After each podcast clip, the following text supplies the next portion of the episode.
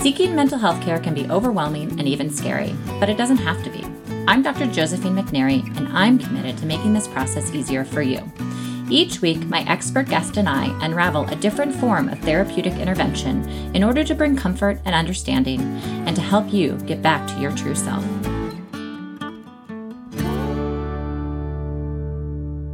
Hello, and welcome to another episode of Mind Stories. Today, I'm honored to have on as our guest Dr. Mallory I, a naturopathic doctor licensed in the state of California. Today, we talk about naturopathic approaches to treatment throughout the reproductive lifespan. Dr. I attended NUNM in Portland, Oregon for naturopathic medical school before completing her residency at Sierra Tucson in Tucson, Arizona. Dr. I has also completed training in pelvic floor therapy and offers both naturopathic treatment options and pelvic floor therapy for patients. She is passionate about helping people understand the connection between the mind and body and has a holistic approach to optimizing physical and mental health. Welcome, Dr. I. Thanks for being with us. Thank you. I'm so happy to be here. Yeah, you are a naturopathic physician, and I am so happy to have you on because I've never interviewed a naturopathic physician, and I want to learn more about what you do and kind of how the work you do intersects with the work I do with mental health and and all of this. So I'm I'm ready to learn from you today. So thanks for being here. You're welcome. I'm so excited. Thanks for having me. So, most basic question: What is a naturopathic physician? Yeah. So naturopathic doctor, naturopathic physician. It's important to like tag on the physician or doctor part in California because naturopath is not a protected term. So anyone can call themselves a naturopath, but naturopathic doctor or physician is someone who attended naturopathic medical school where we are it's a four-year degree program after your undergraduate degree where we are trained in primary care. So, similar to your family practice doctor, I can diagnose and treat and do physical exams and order labs and prescribe medications.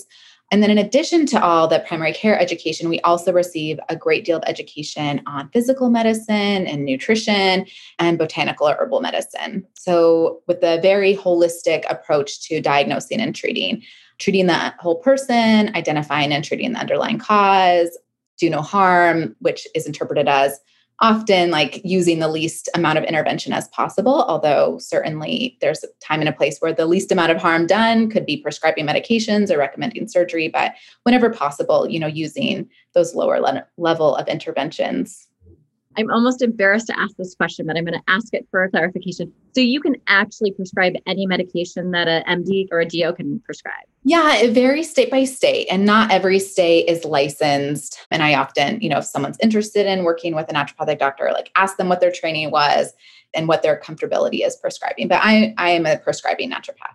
Got it. So it's kind of someone who would go to you says, you know, I have some medical issues or some questions and I, I want someone with the ability to implement Western medicine with this mm-hmm. other understanding of kind of these other possibilities of treatment. Ah, yeah. Okay. So now that I have a basic understanding of naturopathic medicine and kind of the training and what you guys can do, I have worked with you with a few clients in terms of the reproductive lifespan, in terms of how, you know, our work might overlap in terms of treatment throughout kind of reproductive issues. So, menarche, adulthood with issues surrounding mood shifts around someone's cycle, mm-hmm. postpartum, and then moving into the menopausal period. So, it would be great if we can kind of, I'm curious how you approach treatment and yeah. how you think about that. Yeah. You know, the beautiful thing and one of my favorite things about naturopathic medicine is really appreciating the individual. And so my patient appointments are an hour long where I'm really doing a deep dive into someone's health history, asking a lot of questions about their period, how their menstrual cycle shifts, you know, how their hormonal changes and their mood changes are shifting throughout the month, and then other aspects of health and mood and things that affect hormones. Like we know that gut health has a huge impact on hormones and how hormones are metabolized and also on our mood. So I'm asking a lot about gut health. I'm asking a lot about sleep, diet, trauma history, like all, you know, with this idea that everything is connected. So, really zooming out and taking the whole person and their whole history into consideration. Got it. Okay. So, should we start from the beginning then in terms of maybe menarche?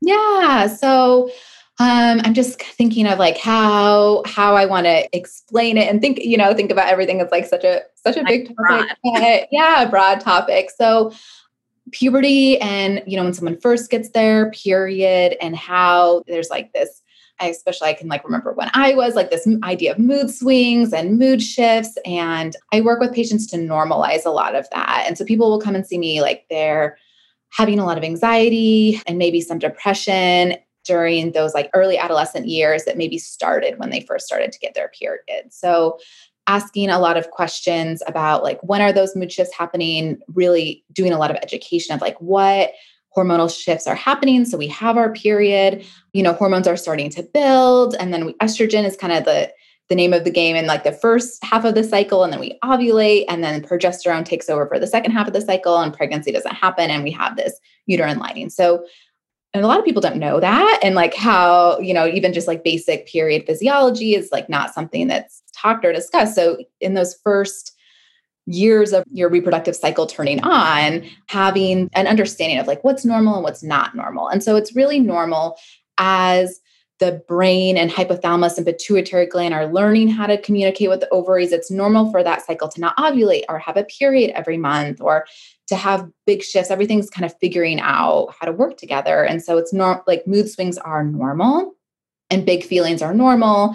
And then how can we optimize that? So encouraging sleep, encouraging balanced blood sugar. So we're not, you know, like the candy bar diet that's so common in teenage years, like educating that, like, actually, that can cause your blood sugar to go really high and then really low. And then your body will pump out extra cortisol to kind of manage that. And then that can mess up a period. So figuring out how to normalize that and how to help make that transition as smooth as possible but then a lot of education of like it's it's normal like we're not supposed to just be like flat fine all the time it's normal to have the highs and lows so at what point if say a teen young teen comes to you or like 11 12 13 year old or, or beyond comes to yeah. you and you know i'm wondering if i need some help with regulating my moods around my period how would you approach that yeah and again like depending on what's coming up so if like it looks like maybe someone's having an irregular period and they're maybe it's they're not ovulating and then so uh, first i'm always addressing those foundational health like what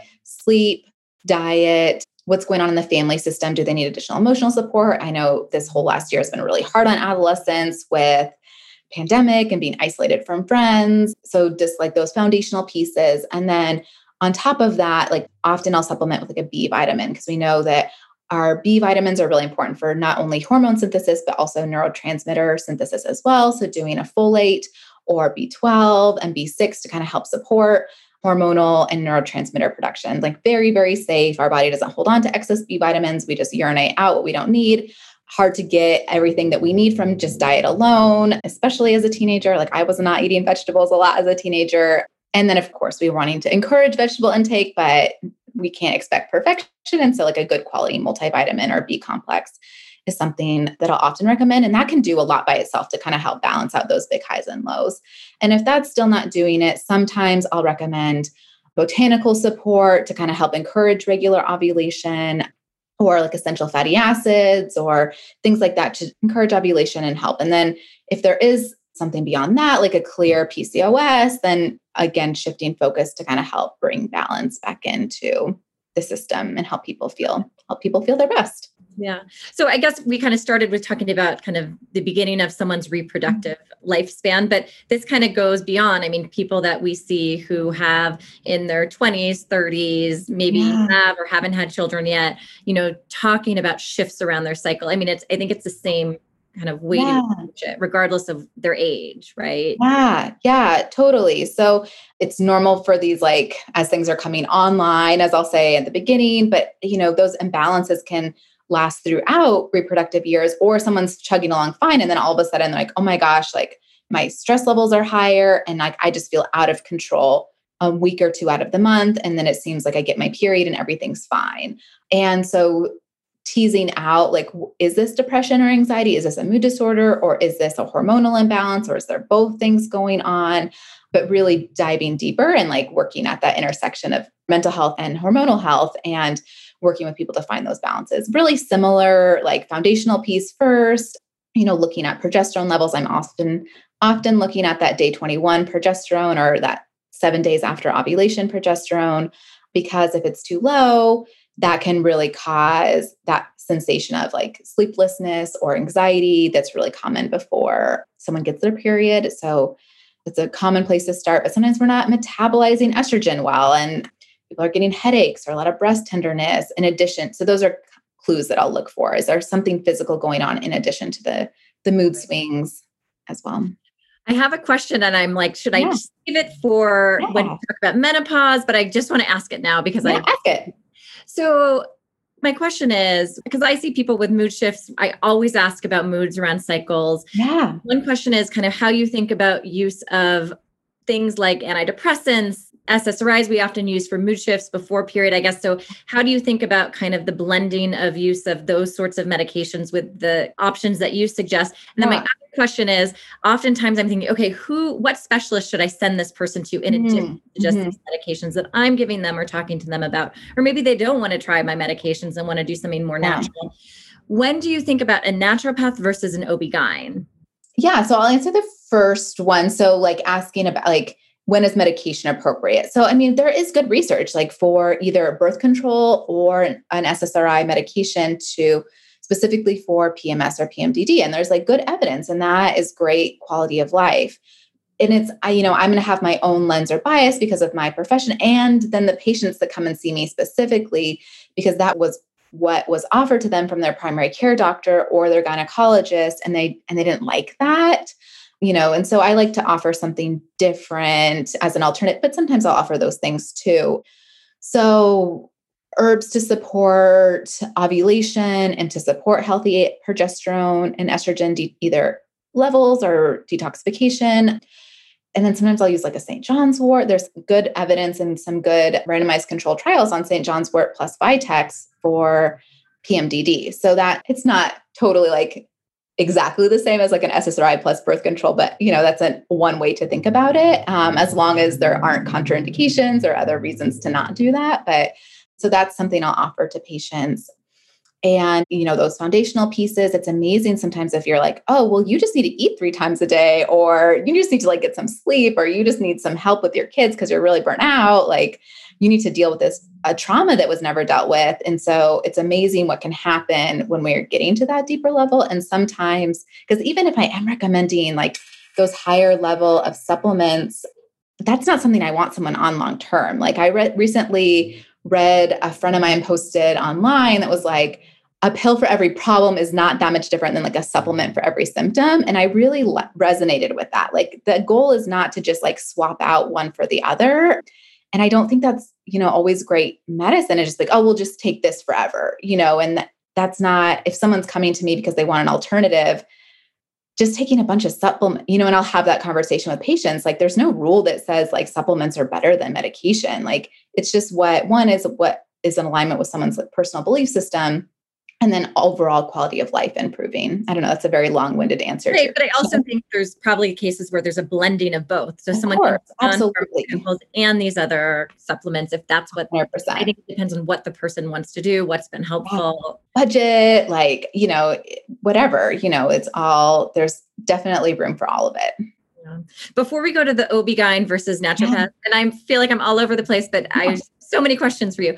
Okay, so I've had people who've gone to naturopaths or other types of providers, and they come back with kind of spending all this money on all these different supplements. And I'm I I'm sure they're helpful, but at the same time, it's like where do you draw the line in terms of yeah. thinking that too? Yeah, yeah. I mean, I it's like my same my I have the same frustration, and you know when I started my clinical career when I was working at a residential treatment facility, I would have patients come from all over the world that had worked previously with a functional medicine or naturopathic doctor and was like, I spent $5,000 on all this testing and all these supplements, and I still don't feel good.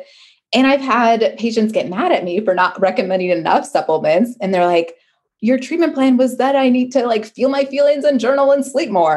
and it's that teeter totter. Like sometimes people want more stuff and the temptation. And, you know, and right now I'm like thinking of a handful of patients I have that were like on a strict no supplement break because they've acquired 30 things. And I think there's a real human temptation of like, I just need to find the right thing. Either that's like the right med cocktail or the right, you know, supplement cocktail or the right diet or the right guru or the right course. And like that is I don't know, that does that's not how I like to practice and I think there can be harm done in that. And so I I'm always really clear like this is a forever supplement. Like I think you're someone that's going to benefit from taking a B complex for long or vitamin D or fish oil or whatever like for a long time. Those are like foundational, basic, safe to take. And then there's higher level things that maybe we take for a short term while we're working on the foundational things. And you know, I think of myself like I don't like to take things every day.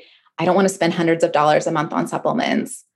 I wouldn't want to ask someone to do what I wouldn't be comfortable doing.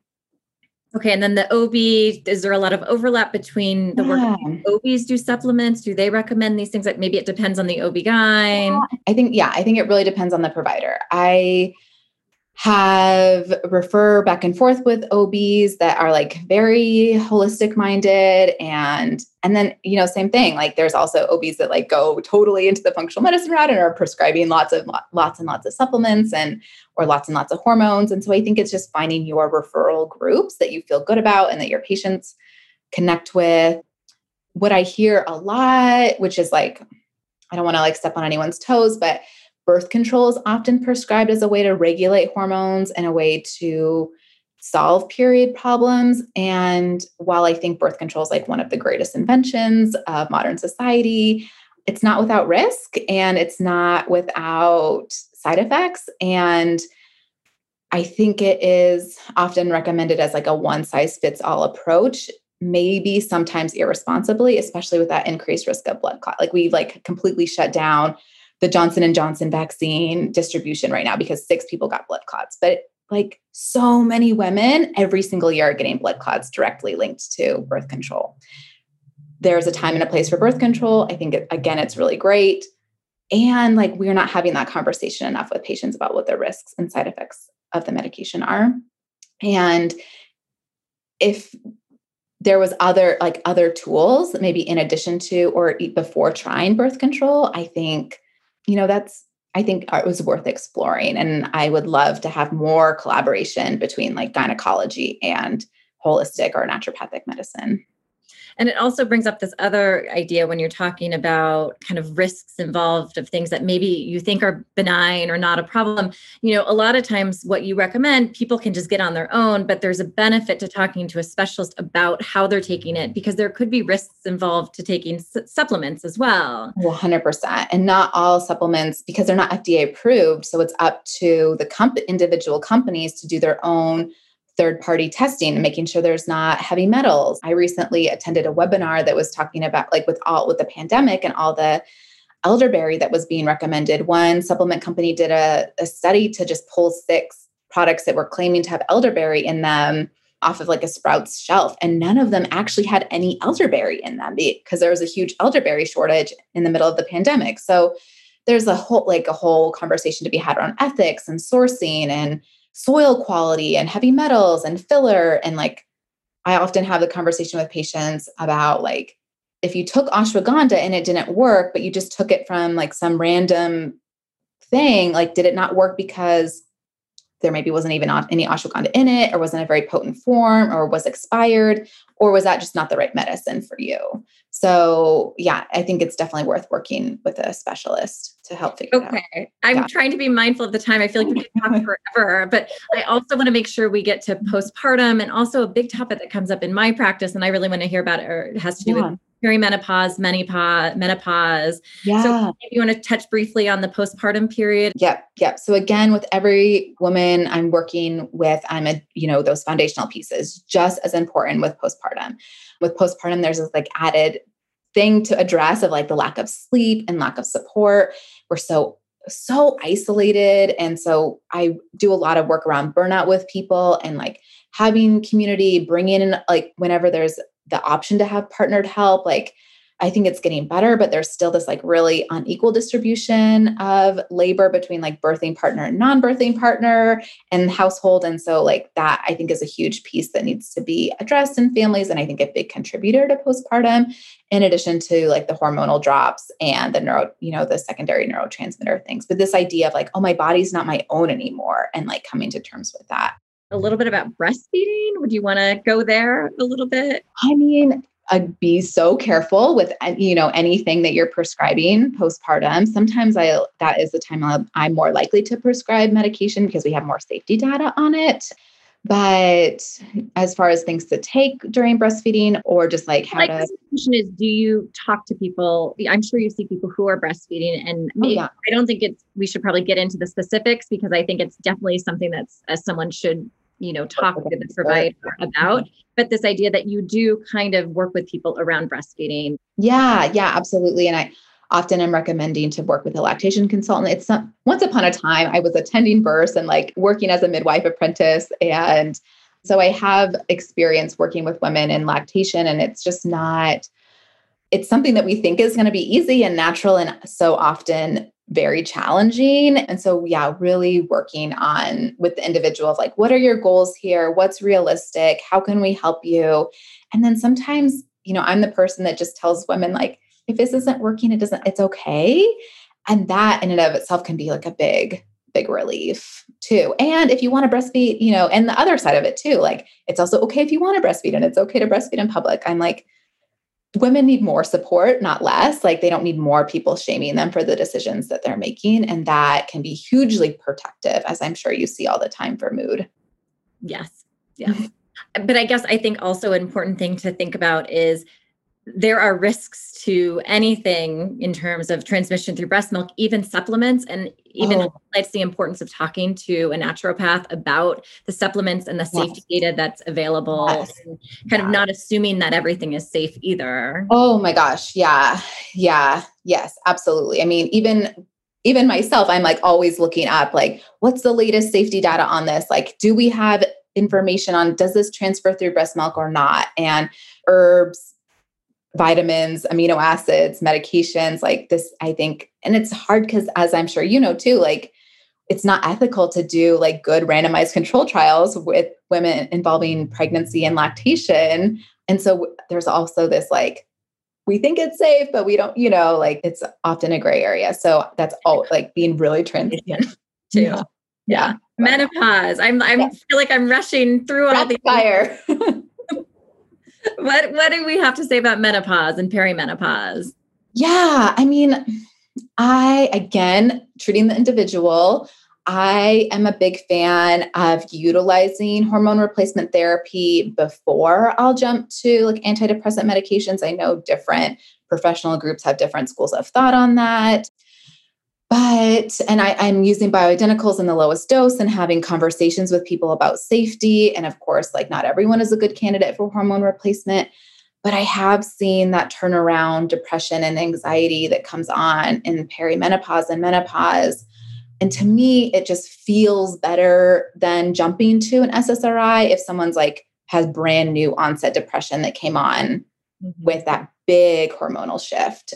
Right. And I think maybe rewind a little bit that perimenopause, menopause is a huge risk kind of time frame in terms of developing or reemergence of depressive or anxiety symptoms. Yes. Yes, yes, absolutely. And so having those conversations about it's just again it's like second puberty. So this like just like things are up and down when the ovaries are turning on as they're turning off things are really up and down. And so again normalizing that experience.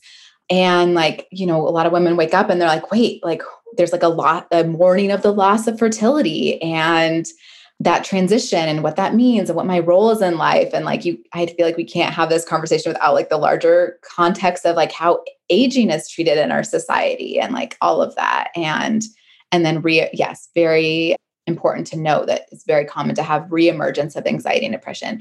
And i see a lot of like brand new onset like you know i've never felt this way before right? And the kind of combination of not only mood shifts but a lot of physical discomfort hot flashes, all these things. And I, I think there's uh-huh. actually a special place for use of naturopathic medicine for a lot of those symptoms. Yeah, yeah, totally. There's a lot of great herbs that have been around for, you know, being used in remedies for a really, really long time to manage these symptoms and like fluctuations in libido. I'm like very much a less is less is more person. And like again, like whatever we can address with diet, lifestyle, those kind of foundational changes is always my go-to. And then when we need to, do those higher level interventions when appropriate. But a lot of people come and see me like, I want to try hormones. I like feel like a crazy person. And then we do a little bit of progesterone and like all of a sudden they're like sleeping at night and not feeling anxious and yeah um, i was just thinking you are a rock star for me like firing these questions that are really complex at you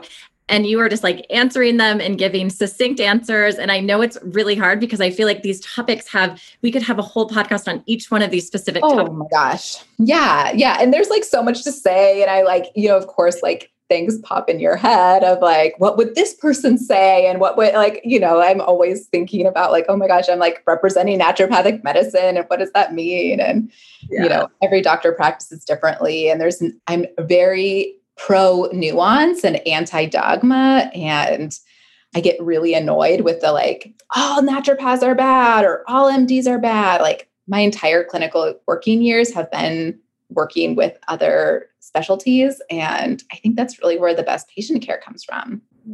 Yeah, and I see that too in my practice. I mean, that's why I, I really wanted you on this podcast because in my practice there's always that question okay i need more help here right with, yeah. with treatment of this individual right what i can offer to them only can go so far and i need some other kind of tools that they can can reach for in terms of helping things like other physical symptoms the mm-hmm. medications i'm giving them aren't really they're helping somewhat or maybe not at all but we need a little bit of something extra. And i think that's maybe where you you come in. And i mean i've i've worked with you before so i i agree. Like it's been really helpful to kind Thank of you. figure out how you work with people how you think about treating them and kind of how you collaborate just to kind of provide the best patient care and yeah. best outcomes. Yeah. Yeah. Medicine is big and people are complex and being a human is messy. And it's not you know like it's nice to have all different specialties because we all have the lens and our, our own unique biases in the way that we look at a patient. And it's nice to have a collaborative model. I think that's when that's when people get better. Yeah. Yeah. So before we say goodbye, did I forget to ask any really important question, which I'm sure I did, but anything that comes to mind? Um, I don't think so. I think we really did a nice rapid fire of covering everything. Yeah. I'll make sure in the episode description, if the listener is interested in learning more about your specific practice, mm-hmm. your information will be there, but also any sort of other resources that you recommend, we'll make sure they're there. Any mm-hmm. parting words for the listener? Yeah, thank you so much for having me. Thank you for, you know, considering naturopathic medicine and, you know, being open to collaborative care. And I think for listeners, you know, advocating for yourself and putting together a treatment team that is meeting your needs. You know, that could include a naturopathic doctor. All right. Well, thank you for being here. I really appreciate it. Yeah, thank you. All right. Bye. Bye. This has been Mind Stories, with remote appointments in California and nine offices throughout Southern California and the Bay Area. Cal Psychiatry specializes in medication management, mood and anxiety disorders, alternative therapies, women's mental health, and more to help you get back to your true self. Visit us at calpsychiatry.com. Thanks for listening to Mind Stories, and don't forget to subscribe.